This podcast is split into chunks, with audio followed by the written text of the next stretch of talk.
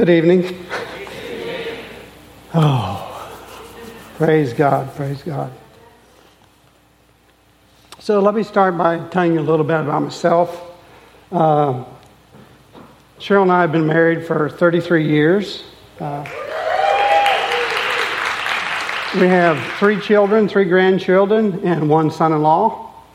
And uh, I just want to uh, thank Cheryl for all those years she stood by me and encouraged me and prayed for me. I also want to thank, I have uh, my family here tonight. I have a, besides the family I just told you about, I have a sister and brother in law who are here from Greeley, Colorado. And uh, my father's here from Barnard, Kansas. So,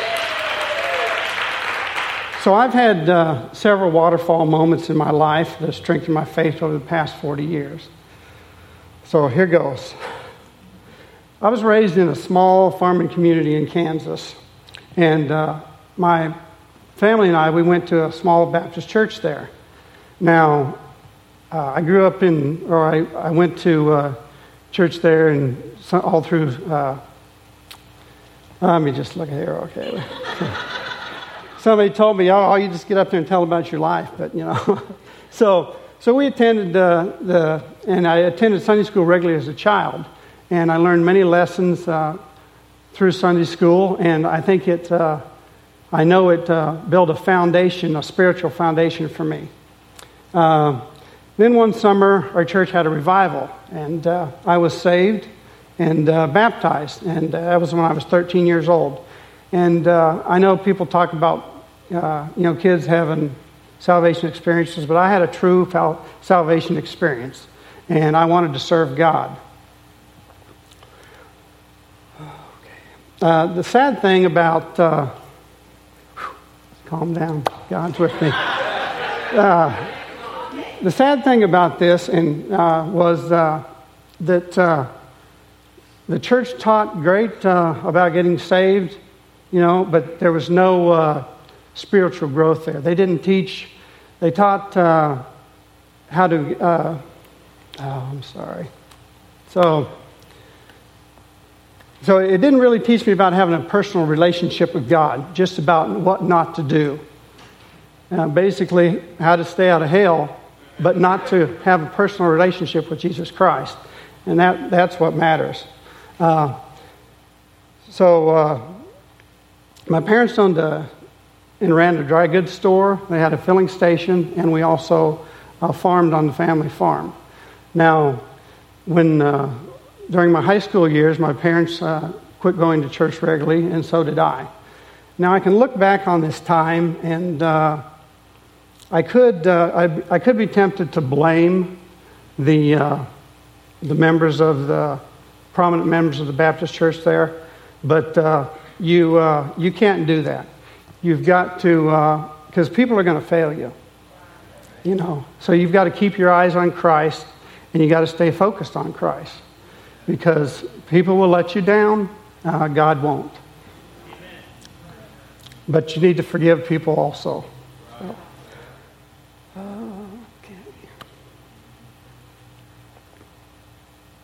So I still tried to follow God, but the world crept into my life. Um, in high school, I got into with a group of friends, uh, and we started drinking. And so uh, it's hard to follow God uh, when you're not going to church and you're not, uh, you know, praying and uh, reading the Bible. And it's just hard to follow God when you're you're not doing those things and you're into the world. So uh, so I played sports and all and run around with these friends, and then they started getting into drugs. And so my best friend and I, uh, we didn't want any part of that. Uh, my mom had uh, taught at a girls' industrial school. It's, uh, it's kind of like a, uh, a school for girls who've been bad, I guess, what you say. kind of, and so, and they taught them a skill. Well, I'd heard stories from her about these uh, girls getting into drugs and stuff. And so I knew that uh, I didn't want any part of that.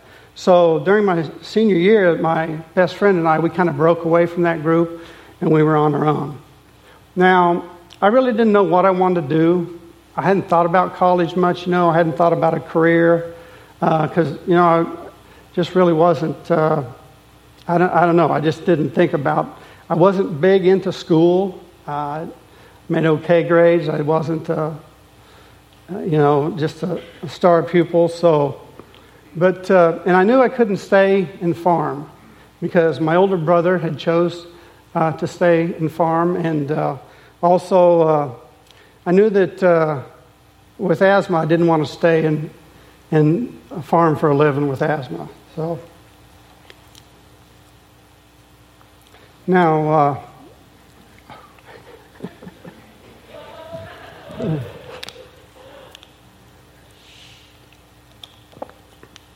now, my parents didn't have a lot of money, and so uh, I decided to uh, go to a small Christian college in Missouri where you can work your way through.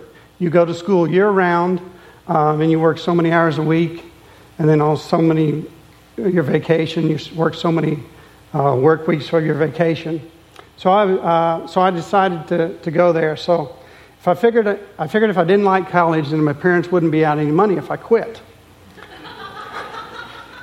So I left Kansas to attend uh, where chapel was mandatory. It was a small uh, private Christian college. Uh, chapel is mandatory, and you're required to take a certain amount, certain amount of Bible classes. Now, I thought uh, this would be a good way for me to change my life. And it should have been a good start for me to change my life. But when I first got to college, I went to some freshman mixers and I met some Christians, but I really didn't get involved in in campus ministries.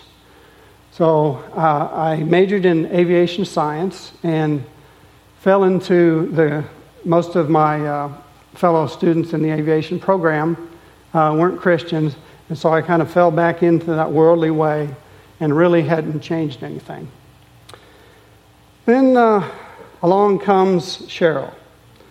So I met, I met Cheryl. She was the hottest thing in the snack bar. And Sorry, that was ad lib. And she would make me Pepsi freezes. so, I'm sorry. Uh, so, uh, so after a while, uh, so after a while, we'd been dating for a while, and then I went to visit her family one weekend and attended the Assembly of God church where her father was a pastor. Now, let me just stop here and tell you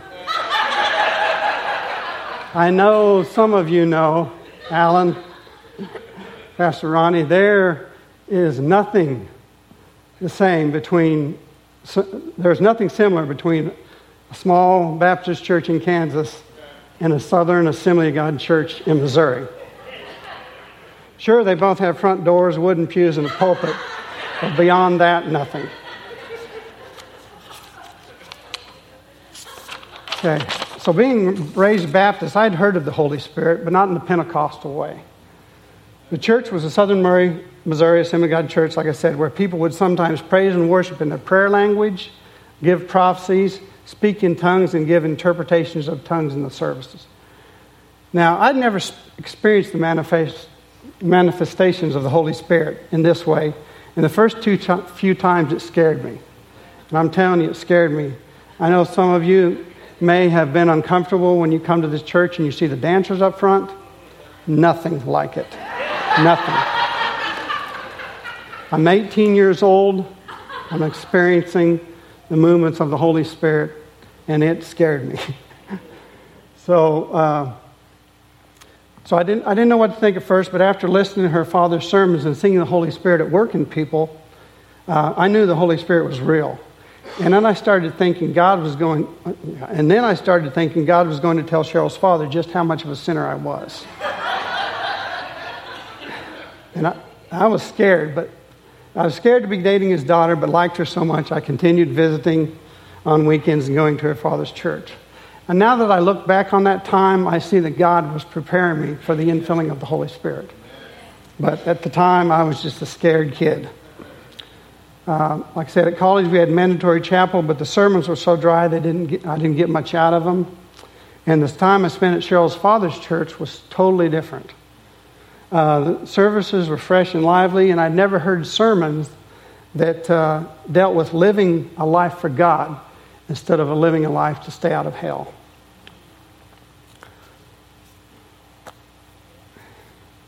So, uh, Cheryl and I dated all through college, and she stuck by me even though I didn't mature, mature very much. Uh, we married after college, and then we had to choose where to go to church. I wasn't totally ready to commit to a Pentecostal church, so we decided to compromise, and we would try both a Baptist and a Pentecostal or an Assembly of God church after we settled down. So we moved to, I got a job out of college. We moved to Salina, Kansas, I started working for an aircraft FB, uh, FBO. Now, my boss happened to be uh, a member of a Southern Baptist church, and so he invited me to go to church there. So we started attending their church. Uh, we attended there for five months. I was laid off, and then we moved to Billings, Montana. Uh, and so now, uh, we had been going to the uh, Baptist church, so now it was time to go to an assembly church. We'd done mine, now it was Cheryl's turn. So we visited a couple of AG churches in Billings, Montana, uh, and started attending Park Hill Assembly. Now, it wasn't your Southern Missouri AG church, so I felt comfortable. We got involved there. Uh, we started ministering. I taught Royal Rangers. I ushered, and we made some good friends there. And uh, so I felt comfortable there. Now, uh, you know, occasionally the Holy Spirit, being in a Pentecostal Assembly of God church, they would talk about the Holy Spirit, and they would have times for people, you know, to come up and, and be filled with the Holy Spirit. And I would go forward, but I never got filled at that church. Uh, let me see where I am here. Pause in my life here for a moment. Okay, so so then we lived there for a year and a half, and then uh, we moved. I got laid off again, so we moved back to Kansas. Now uh, I think it was about three months before I got a job. So uh, during this time, now my, my parents, like I said, had stopped going to the to the Baptist church. Now we moved back to Kansas, and my parents are going to a charismatic church. Okay. And it, it's not in the town that, where they went to the Baptist church. So uh, now this is interesting to me because uh, since they had been, had been, hadn't been attending the local church, but they were involved with the church now, it was talking about the Holy Spirit. So, and I was supposed to be the Pentecostal one. I'd been attending a Pentecostal church. And this is like, this is this is, you know, different. So, uh, so some of their church group from the charismatic church decided to go to the local Baptist church because they were having a revival. So we went with them and we prayed over the pews. We, we went early, we walked around the sanctuary praying over the pews. Now, uh, then, so then the, the uh, the local Baptist church, I mean, the local church, the Baptist, uh, thought my parents were in a cult going to this charismatic church. And then here we go and we pray over the pews early and some there. But uh, so they had the, had the revival, and the, the town alcoholic was radically saved. And uh, you know, it was uh, it was an experience for me to let me find my place here. So, uh, and he was radically changed in an instant. He never touched another drop of alcohol. So I'd known this man for many years, and he'd worked for my father. And, uh, but the interesting thing is, uh, well, first, it showed me the power of God when a group of believers uh, come together and pray for the salvation of souls, even when the local church didn't participate in it. Now, it made some people excited, excited and some others skeptical about this man getting radically saved. And uh, that's interesting to me because it's amazing how some people see a miracle from God one way and some people see it in another. Uh, but uh, so, so that was a, a small, or that was a waterfall moment for me because I saw the power of God when people get together and pray and what can change people's lives. Right. So then, uh, one night, uh, the Charismatic Church, they're going to have a guest speaker, and he's going to talk about the Holy Spirit. So, whole, my brother and my father and I, we all drove, drove down uh, to the town. It's about 20 miles away. And I prayed, I was sitting in the back seat, I remember, and I prayed the whole time going down there to, to receive the infilling of the Holy Spirit. Now, Cheryl couldn't go because they didn't have child care, so she stayed at home with our daughter. Now, uh, I don't remember. Uh, okay.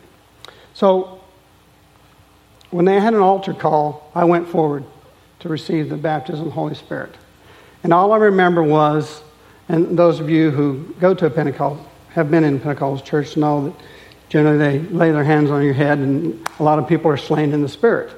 Well, I remember the, the person laying hands on me and then nothing after that until I, I kind of guess come to in a way and I heard myself praying in tongues. Now, uh, my, my dad said that the speaker walked up to me, put his hands on his forehead, but I didn't be, I wasn't slain in the spirit. I just started speaking in tongues. And, that, and then, like I say, that's why. Uh, so then when I kind of come to and heard myself, I don't know how long I was under the spirit, if you say in a way, or in the spirit, but anyway. Uh, but uh, so so after, he- so after hearing teachings on the baptism of the Holy Spirit for six years, I'd received the baptism of the Holy Spirit. This same night, Cheryl prayed to be filled with the Spirit and was while at home. So this was a big waterfall moment for me. I'd heard the teachings about receiving the baptism of the Holy Spirit with the ev- evidence of speaking in tongues for many years. Had seen the evidence in Cheryl's father's church, gone up for prayer to be filled with the Holy Spirit in a church in Montana, but now I'd received the infilling of the Holy Spirit. Uh, since my salvation experience, I'd known God was real. I knew that Jesus was the Son of God, died for my sins, believed in the Trinity, but now the Holy Spirit was working within me. And for me, there are times when then I don't know how to pray. I don't know if you've had these times. And I, I just pray in tongues because you know you're praying God's will if the Holy Spirit is praying with you. And also, times when I'm really grieving over something, just have a heavy heart, then the Spirit will take over and just pray with me, for me. Uh, so then, uh, watch my time here. So, uh, so then, over the next 15 to 20 years, we moved around a lot. Uh, we moved to Tennessee, started attending this church when it was the little chapel right over here where the youth meet now. We're here for three and a half years, uh, got laid off. And I, I, will say that all these, I, we've moved a lot, Cheryl and I. I think the first 10 years of our life, we moved to 11 different places. I mean, houses, not necessarily 11 different, uh, you know, areas. But anyway, uh, that was an ad lib, and now I forgot where I was going. so, oh, I'm sorry. So, so what I was about to say was, thank you, God, that uh, that uh, I've not always listened to God. I, I feel sometimes that you know I've moved and I should have stayed, you know. But uh, I'm back where I need to be now. So, so we so we were here for three and a half years. Attended this church, moved away for five, and now we moved back. We've been back about 16 years attending this church. So, okay, so now we're back in Smyrna, Tennessee again. So, uh, God started working on me about mission trips. Okay. Now, Pastor Bruce asked if Cheryl and I would pray about going on a mission trip. Now, the working, the mission trips were working ministry trips, but they're still uh, a time to minister to people. Now, you can probably tell I'm not, uh, I'm not real good at speaking in front of people. uh, and it, it, it scares me. And without God up here, I wouldn't be up here. Without God telling me to do this, I would not be up here. I can just tell you that. Uh, so, but there's still, but there's still ministry to people, and you know, and like I said, I didn't want to do that, but I felt God calling me to go. And then Pastor Bruce made a simple and effective statement about mission trips, and I know probably some of you have been on trips with him, but he said, "People need the Lord." Those four words, and. Uh, so I knew God was calling me and I had to go. And I also knew that Jesus ministered to people physically and then always taught them the word afterwards. So, um, and this is what ministry is supposed to be. So I started going on mission trips. I went to uh, Biloxi, Mississippi. I've been to Peru. I've been to Kenya, Africa. I've been to War, West Virginia. And uh, the awesome thing about mission trips is I like to travel. So it's a bonus because you get to go minister to people and travel on top of it. So my first mission trip was to Peru. Yes. So, so we're going to Peru, and uh, I know we're going to be building a church. Okay, and uh, but I don't have any particular building skills. I'm an aircraft mechanic, and so some of the guys going along, you know, they were, good builders and all. So uh, I'm, I'm thinking, you know, what am I going to be doing? You know, God, what are you going to have me do? Well, it just so happened God had other plans because I knew we were going to be traveling upriver on a, on a boat for two days. And it just so happened the boat mechanic uh, couldn't make it on this trip. So I ended up for two days going upriver working on the boat's engines uh, and fixing other things on the boat. And uh, I was just, I was happy as could be, and God had, his, they had the boat mechanic they needed to help out. Uh,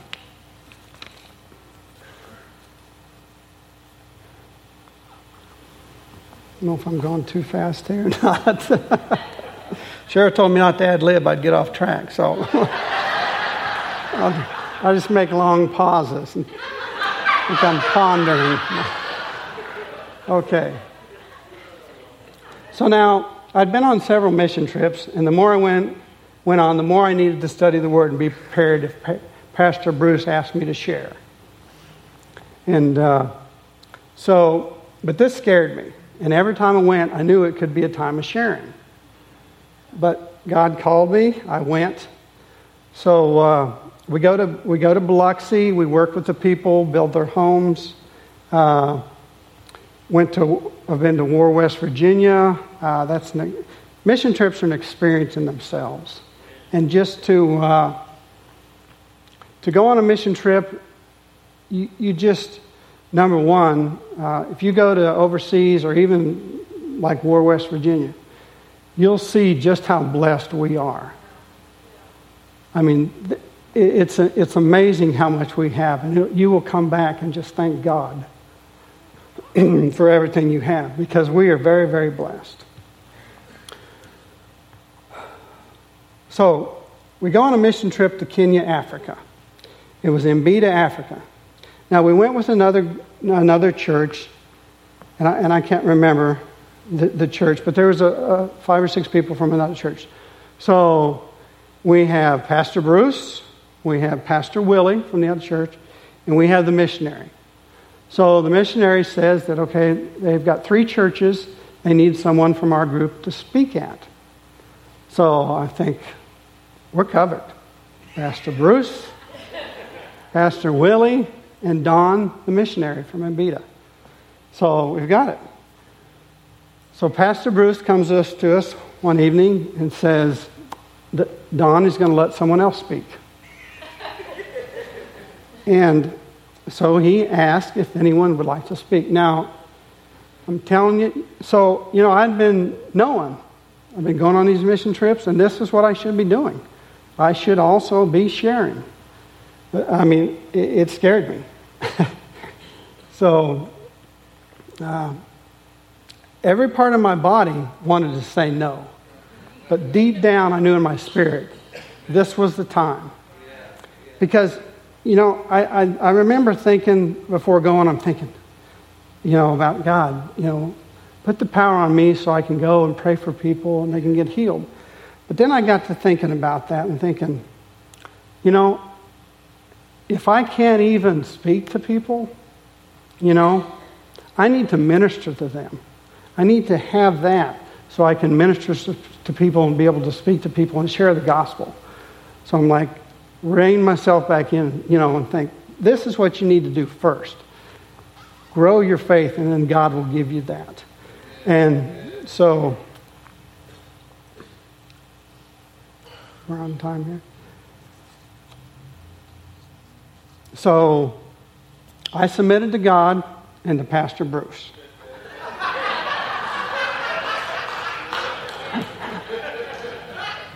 So uh, another, gen- another gentleman and I, we both spoke at this church. Uh, actually, Frank Soper's son-in-law spoke with. He shared and I shared, and uh, the it, I was I was scared. But the thing about that, different than up here, was when you're over there sharing, you have an interpreter, so you can read something. He can say what you said you have no idea what he's saying. You, well, he's saying, but you have time to collect your thoughts for the next time you have to speak, and you do it in little spurts here.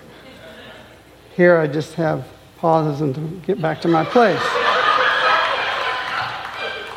So, so, and here's a, here's a uh, here's a, a another a pretty big waterfall moment for me. So we're on a, on a mission trip in War, West Virginia. And uh, there was another, there was actually uh, a, another group there, just two gentlemen. But uh, Bruce asked me to go with this other gentleman over to fix some, uh, this young couple's house. They had a foundation problem, and we had to replace a, a sill joist, I think, under there. So we go over there, and, and him and I are working under this house, and it's uh, you, you can actually walk under the crawl space part of it, and then it gets lower. But so we're under there, and it's you know it's it's nasty under there. And then we hear water running, and uh, they were upstairs like taking a shower. They'd said, and water's just pouring underneath the house, not where we were, but over to the side. So this young man it comes out and he starts talking to me. So we go into the house, and I show him, you know, he has a water leak. And he looks around and sees underneath the house. And uh, let me get my words here. So, uh, yeah, and so he looks around and knows how wet, muddy, and nasty it is under the house. And then he came back out. Now, his next words were, Why are you.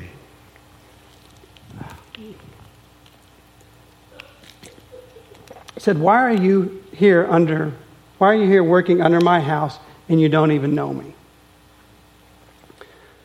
And, you know, I looked at him, and in my mind, I asked myself the same question. And have you ever had those moments where somebody asks you something and time just stands still? This was one of those moments. I'm sitting there looking at this young man, and my mind is racing, you know, because I'm asking myself the same question Why am I here? Did I really know why I was under someone else's house in filth when most people won't even crawl under their own house? And like I say, my mind is just, it seemed like it was five minutes. I'm sure it was just seconds before I answered him. But I'm standing there looking at him, and he's expecting an answer back from me. And my mind is just racing. And then Pastor Bruce's statement came back to me people need the Lord. And so I said to him, because I want to serve God. Just that was it.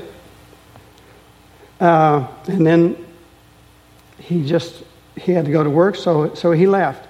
But my point is, my point here is, when we are ministering to others, do we know why we're doing it, and are we doing it for God? So, another uh, waterfall is a few years back, a group of us from this church went to uh, Promise Keepers.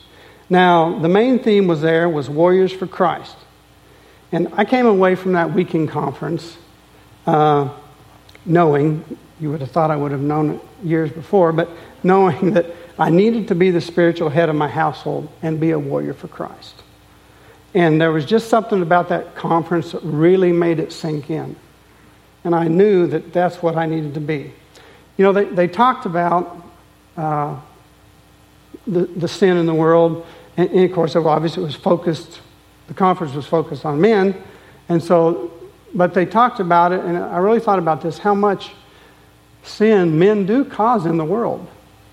Pornography, there's drugs, there's alcohol, there's abuse. And a lot of that is caused by men. I'm not saying women don't sin whatsoever, but I'm saying a lot of that sin comes from men. So that's why they, you know, we do need to be the spiritual head of our household. Uh, so, so men, we need to be the spiritual leaders of our household. Uh, we have to choose whom we will serve. Matthew 6:24 says, "No one can serve two masters. Either you will hate one and love the other, or you will be devoted to one and despise the other." Now, Pastor Barbie said Sunday that wives need to show their husbands respect. Well, men, we need to be the priest of our household so they can show us that respect. And we also need to serve our, body, our church body and serve in our church. Um, I, I think that is a huge deal to serve your church body and to serve in your church. Um, it's, a, it's an excellent way because I don't think if you serve, you don't feel a part of the body. That makes you feel a part of the body if you if you serve. So oh, I gotta hurry here. Okay, so in February, Cheryl and I went uh, with our church group to Israel. Now, this is an experience of a lifetime to go to Israel.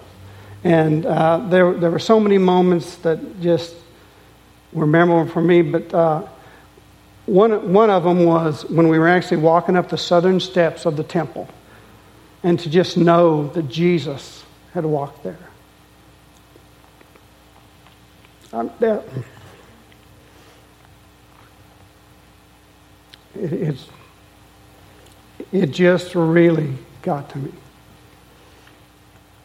And then, uh, then we went to the tomb. Now, only a few people can go in the tomb at one time. Uh, so we waited our turn to go inside. And then we went inside, and I stood there looking at the, uh, the rock where they'd laid Jesus' body, and this got to me. Uh, I'm going to have to read this for you.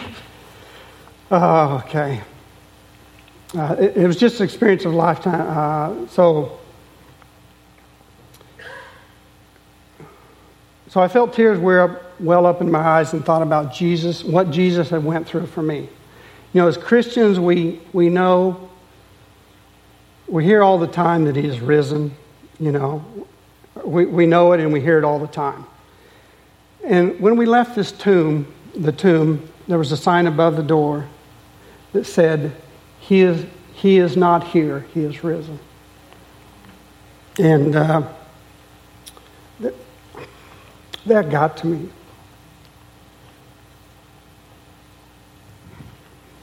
I, oh, I wept. so,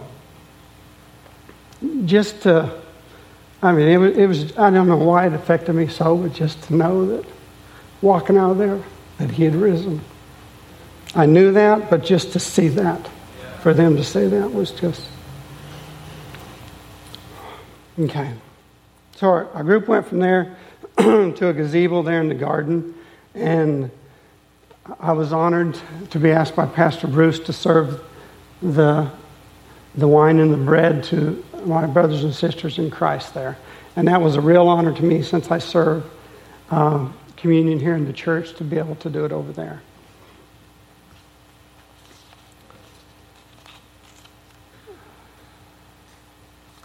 Okay. So, things in my walk today. What keeps me uh, yeah. What, I don't know what to say. So, Sunday school. Um, I, I need the teachings in Sunday school to keep me focused on Christ. To me, you're never too old to go to Sunday school. No. I know that's a plug for Rodney, but it, it, it just, it just is. I mean, uh, you develop, we, we, we actually have, what, 60, 70 some people sometimes now in Sunday school. Got a great Sunday school group. Uh, we fellowship before. That's kind of extra thrown in there. But anyway, so you can. Uh, Bible reading. Uh, now, this is hard for me because I'm not a big reader. My family can tell you that. We kind of have a joke that we won't discuss with anybody. okay? Uh, so, but, so I, have had to discipline myself to read the Bible. So, the past few years, Ronnie has challenged us to read the Bible in a year. And uh, so I did that. Uh, sometimes the first few years, you know, I didn't necessarily finish. But this year, I'm, uh, I have a, pl- a, plan, a Bible, Bible plan on my phone. And uh, so it has a devotional with it, which is awesome to to kind of, the devotional goes along with the verses, and so I read the devotional and then read the verses.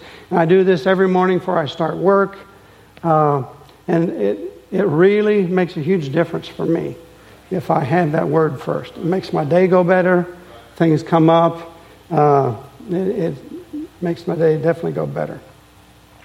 So, prayer. Uh, I have about 25 minutes to drive to work in the morning, uh, and I don't turn the radio on, I pray that whole 25 minutes going to work, and then I'm able to go and read the, and then I actually go to work and I read, uh, before I start work, I read my devotional and my Bible readings there. Prayer. Oh, I'm it's just, okay. And then, uh, then at night, uh, if Cheryl and I go to bed together at the same time, then uh, I pray with her and I pray for her. Uh, this has come about from what Pastor Ke- Kevin uh, challenged the men, I don't know, a few months back. I can't remember to do. So we started doing it, challenged us to do it for a week, and we've kept doing it. And uh, it makes a huge difference. I know Cheryl very much appreciates it. Uh, mission trips. like I said, I enjoy traveling. I feel called to serve God on mission trips. And I will say it again I feel we need to serve our church body. But we also need to serve the body of Christ wherever God may ask us to go. Mission trips are a way to show us what other Christians are experiencing, just how much God has blessed us. Oh, and that's how I got ahead of myself. So I talked about going to different parts of the United States. Uh, but it also, it'll just show you how much faith other Christians have in other countries. I remember years ago, I used to think that the U.S. United States, you know, we were the spiritual ones. Let me tell you, there's spiritual Christians everywhere in the world. Sometimes I think they maybe have more faith because they need more faith to get through more things that they have. We have many more blessings here, or many, yeah, God blesses us all. Let me rephrase that. We have many more amenities here to make our lives much easier. So, okay. So, in closing here,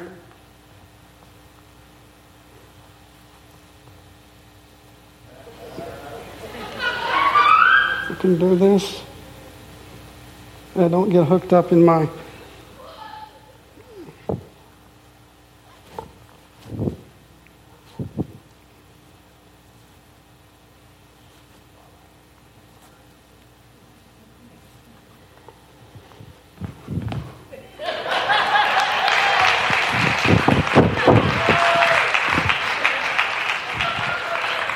Okay, Will, you can go ahead and come on up.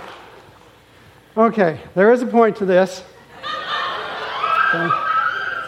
My mother in law was visiting, us a few years ago, and my grandsons, uh, they're into superheroes at the time. Uh, it's probably a couple years ago. So my mother in law made us all capes. So I always think of myself as Super Papa. And then she put a. So, but. Uh,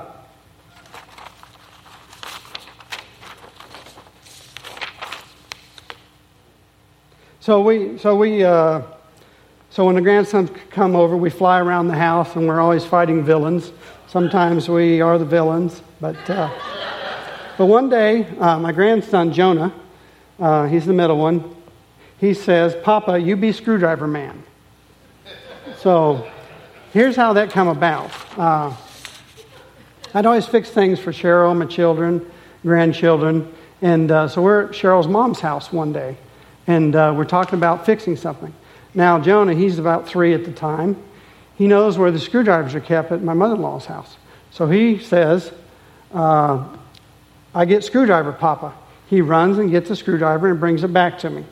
So that's how, in his mind, I, I was screwdriver man. Me, I'm super Papa. So, so here's the point to this Jesus talked about having faith like a little child. Now, Matthew 18, 2 through 3 says, He called a little child to him and placed the child among them. And he said, Truly I tell you, unless you change and become like little children, you will never enter the kingdom of God. Mark 10 15 says, Truly I tell you, anyone who will not, re- who will not receive the kingdom of God like a child will never enter it. And this is, this is something that I just got from my devotion the other day. Jesus is not suggesting that we become like children in every aspect. We are not to give in to every childish whim or assume no responsibility for actions. But like children, we are to open to be open and receptive, to be honest about our feelings, acknowledging how fragile and vulnerable we are, how much we need others. Like children, we need to be quick to forgive, quick to move on and trust. Children are usually enthusiastic, appreciative, and excited when given gifts.